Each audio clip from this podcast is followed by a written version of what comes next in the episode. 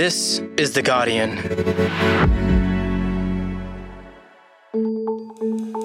I'm Jane Lee, and this is Campaign Catch Up. We're in week five of the 2022 federal election. It's Monday, the 9th of May.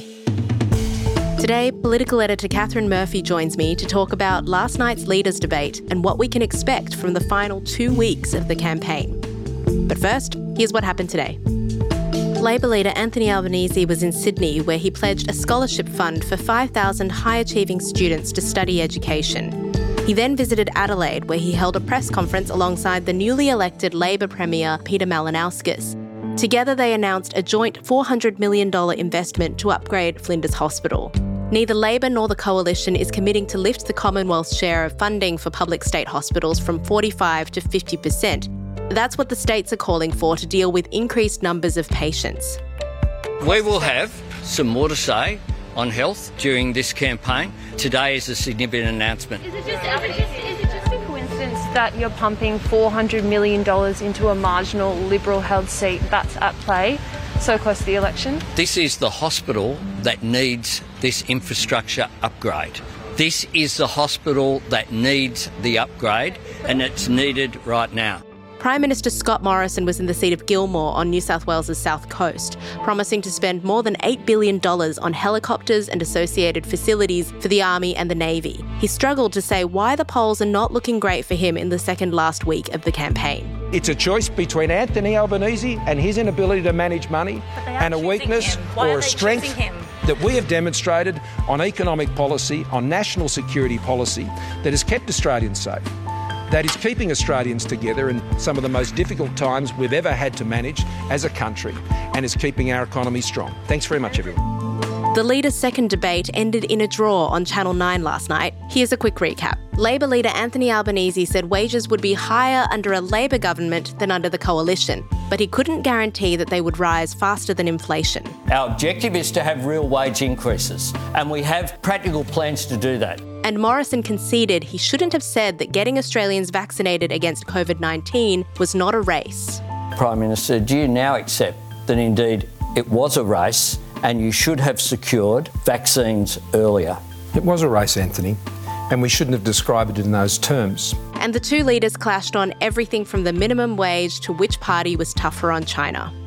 When I was a minister, we put US Marines into Darwin when you've been a minister, we've had the port of Darwin sold to a company connected with the Chinese Communist Not Party. by the Commonwealth so government. we're, we're, oh, your Well, Mr. party, Albanese actually had a your party with the your text. tick off. You've been actually had a telling question this for lie Mr. for Your some party time. with You've your been tick telling off. this lie for your some party with your tick off. No. You allowed it to happen. No, we didn't. The federal government had absolutely ah. no authority over that sale whatsoever.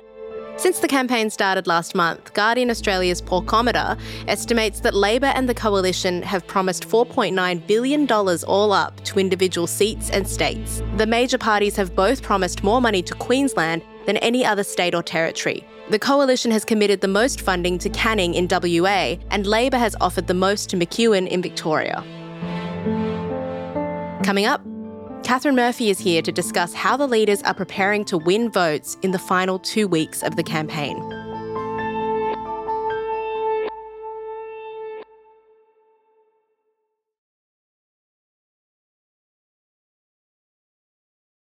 Hi Murph, how are you going? Hello, I'm all right, Jane. How are you? I'm okay too. Week five. Woo! Woo! but who's excited. counting, right? Whoa. Last night, Murph, we had our second leaders debate in this election. Lego Masters, that great bastion of Australian television, ended, and then the debate began. So, what what was going through your mind when you started seeing it kick off? Well, I was kind of uh, impressed by the last few minutes of Lego Masters. Sadly, I had missed a previous awarding of the titanium brick of triumph. I had not seen that in the past, and I was gripped by this sort of orderly procession of Lego talent, followed by an award ceremony. And then, of course, we crashed into the debate. So we sort of went from orderly aspiration and attainment into, oh, I don't know, 90 minutes of absolute chaos. I mean, we know there was a lot of shouting and interjections and interruptions, but at what point for you, Murph, did it descend into what you described in your column as a genuine shit blizzard? I, I reckon it was certainly in the first third of the debate where I felt like I saw both of them kind of kind of think, yeah, oh dear, this this isn't good. Whatever this mm. is that we're in, this isn't good. Mm. So I think possibly after that realization dawned that the Prime Minister sought to draw his opponent into a conflict because the opportunity for sense was done. Uh, at least I can try and engage Albanese and make him look a bit more aggressive than he normally does. Mm. So, why do you think the format was so terrible for this debate? Well, the sort of the principal problem was the 60 second answers. I mean, mm. who can actually say anything even remotely meaningful in 60 seconds about anything? You can't even be glib in 60 seconds, right? Mm. I mean, I understand obviously that debate formats that uh, journalists kind of try to draw them up are going to want to stop politicians either from either from raving or from unleashing the entire talking points manual during the course of the event.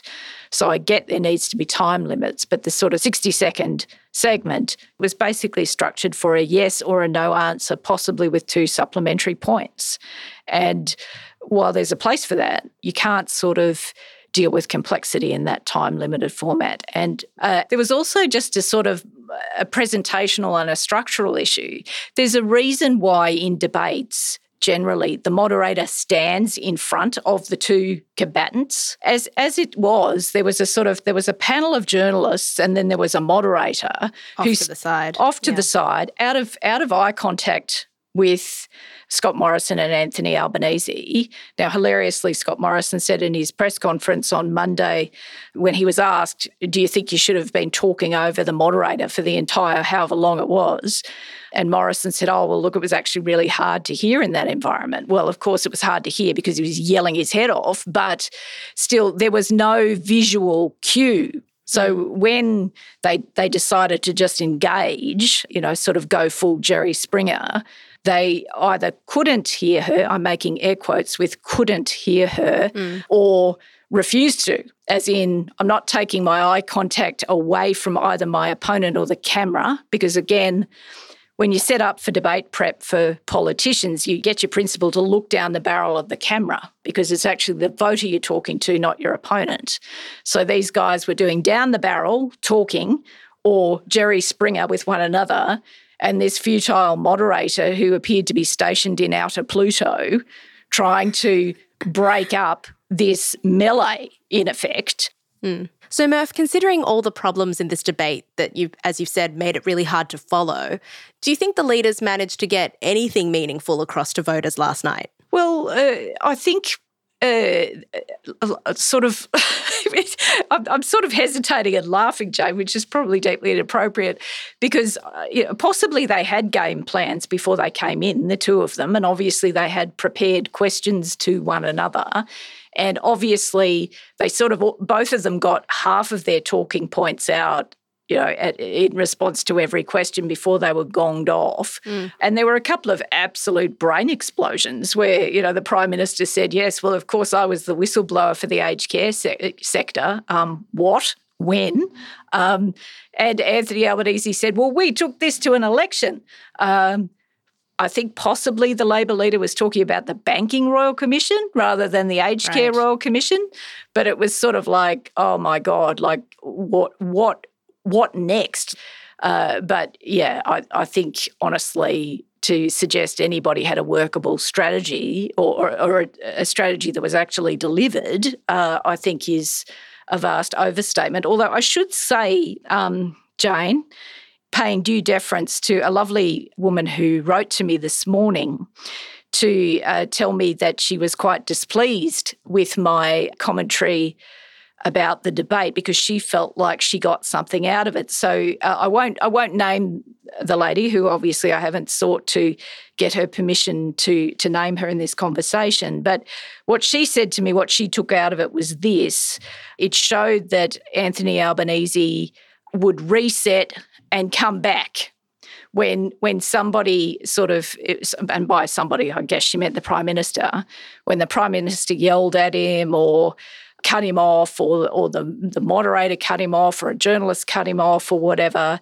that he would just sort of keep plowing on and for her she felt as though that was a character trait that was relevant for her in making a decision about who to support for the next Prime Minister of Australia. So, obviously, the timing of the debate, you know, it was Sunday night after Lego Masters, 8.45, obviously targeting disengaged voters who are not paying as close attention to the campaign as perhaps we have been, Murph. So, what do you think they could have gotten out of this debate? It was an interesting decision by the Prime Minister in terms of where he has wanted the election debates to be. So, we can unpack that just a little bit. The first one was on Sky News, the second two on the two commercial television networks. Now, uh, Morrison's uh, completely blanked an approach by the ABC and similarly by the National Press Club. Hmm. So, why has he chosen those mediums for his message, as it were? Well, uh, some interesting sort of media research in Australia tells us that the, the audience for those networks, Sky 7 and 9, leans right this research showed that the ABC actually draws viewers equally from the left and the right. It's Morrison who chose the terrain that suggests that he wants to speak to right leaning, low information, and undecided voters. Why does he want to do that?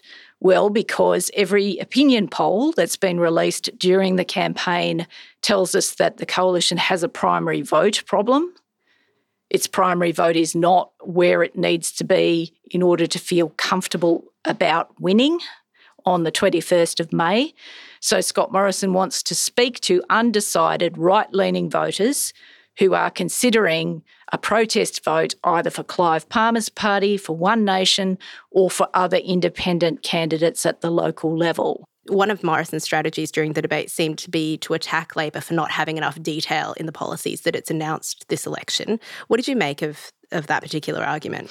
Well, it's sort of it's a strategy the prime minister's deploying uh, for more combatants than Labor at the moment. It's also a charge he's levelling against the Teal independents in these contests in the inner city, uh, where these where the independents are trying to unseat moderate Liberal incumbents, they are also being fitted up as people who don't have detailed policies. You, you, know, you can't trust them because you don't know what they'll do, etc. There was a particularly ridiculous moment in the debate where the two combatants were talking about legislation for a federal integrity commission. Uh, Scott, sorry to laugh. Scott Morrison, three years ago, promised voters he would legislate one. He has a 300 page odd exposure draft that he point blank refused to introduce at any point in the parliament just gone. So he was the guy who could have actually legislated the thing. But then the sort of misdirection in the debate was to Anthony Albanese, well, you haven't got any legislation. You've only got a two page document. I mean, it was sort of like, you know, one of the many peak farces of the debate. But it's sort of this, this um, picture that Morrison is just sort of trying to chip away at that you don't know what they'll do. They're idiots. The Labor Party, they can't do anything. They can't manage money. And Anthony Albanese, who would trust him with anything because, you know, basically he's got no idea what he's doing. Mm. I mean, as you mentioned, Murph, it's a really important day because pre poll voting has begun. And as we've spoken about previously, both parties are trying to desperately send messages to those early voters. What do you think was their thinking, were both leaders thinking going into the debate with that in mind? Exactly. Well, it was the pre poll debate uh, mm. These two guys are meeting again in the middle of the week on another commercial television station, Channel 7, to do another debate. But front of mind for both of these leaders would have been the opening of pre poll voting the very next morning. So the pre poll strategy, we're sort of, we're now going to sort of see a slight refinement, I think, of the communication. Uh, I think at the moment, obviously, the Prime Minister is very keen to train eyes on Anthony Albanese, measure his campaign performance, and tell voters that it's been suboptimal. Uh, he did that at his press conference this morning, said, you know, listed off things that Albanese had stuffed up during the campaign and made the point that if you were interviewing him in a business, you wouldn't give him a second interview, let alone a job, right? I expect we'll hear that line once or twice. Um, and so what what the prime minister is trying to do now that voting has started is is to sort of turn hesitancy that is there amongst voters about Albanese, like is he the answer to our problem? He wants to turn that hesitancy into risk, which is a sort of much stronger emotion for a voter. Albanese's message is a little bit more complicated. It's sort of like uh, Scott Morrison's dreadful, you all know it. If he gets another three years, my God, you know, Lord help all of us. And by the way, we're going to give you cheaper childcare and uh, cheaper energy prices and more renewables, and every child gets a prize. You know, it's sort of like he's got to be able to do both things. That's where the sort of election closing battle will will be. Thanks so much for your time, Mo. No worries. That's your campaign catch up for today. Make sure you tune in to Full Story tomorrow. Our economics editor, Peter Hannam, will be explaining the difference between the two major parties on the issue of housing affordability. In the broader scheme of things, government policies tend to favour home ownership and not renting. That gives a signal, and the major parties pick it up. They're viewing the fact that there's roughly two thirds of the population that either have paid off their house or in the process of paying off a mortgage. So they figured like that's the largest share, and they're the voters we want to win over. This episode was produced by Alison Chan and me, Jane Lee. The executive producers are Miles Martignoni and Gabrielle Jackson. Thanks for listening. See you tomorrow.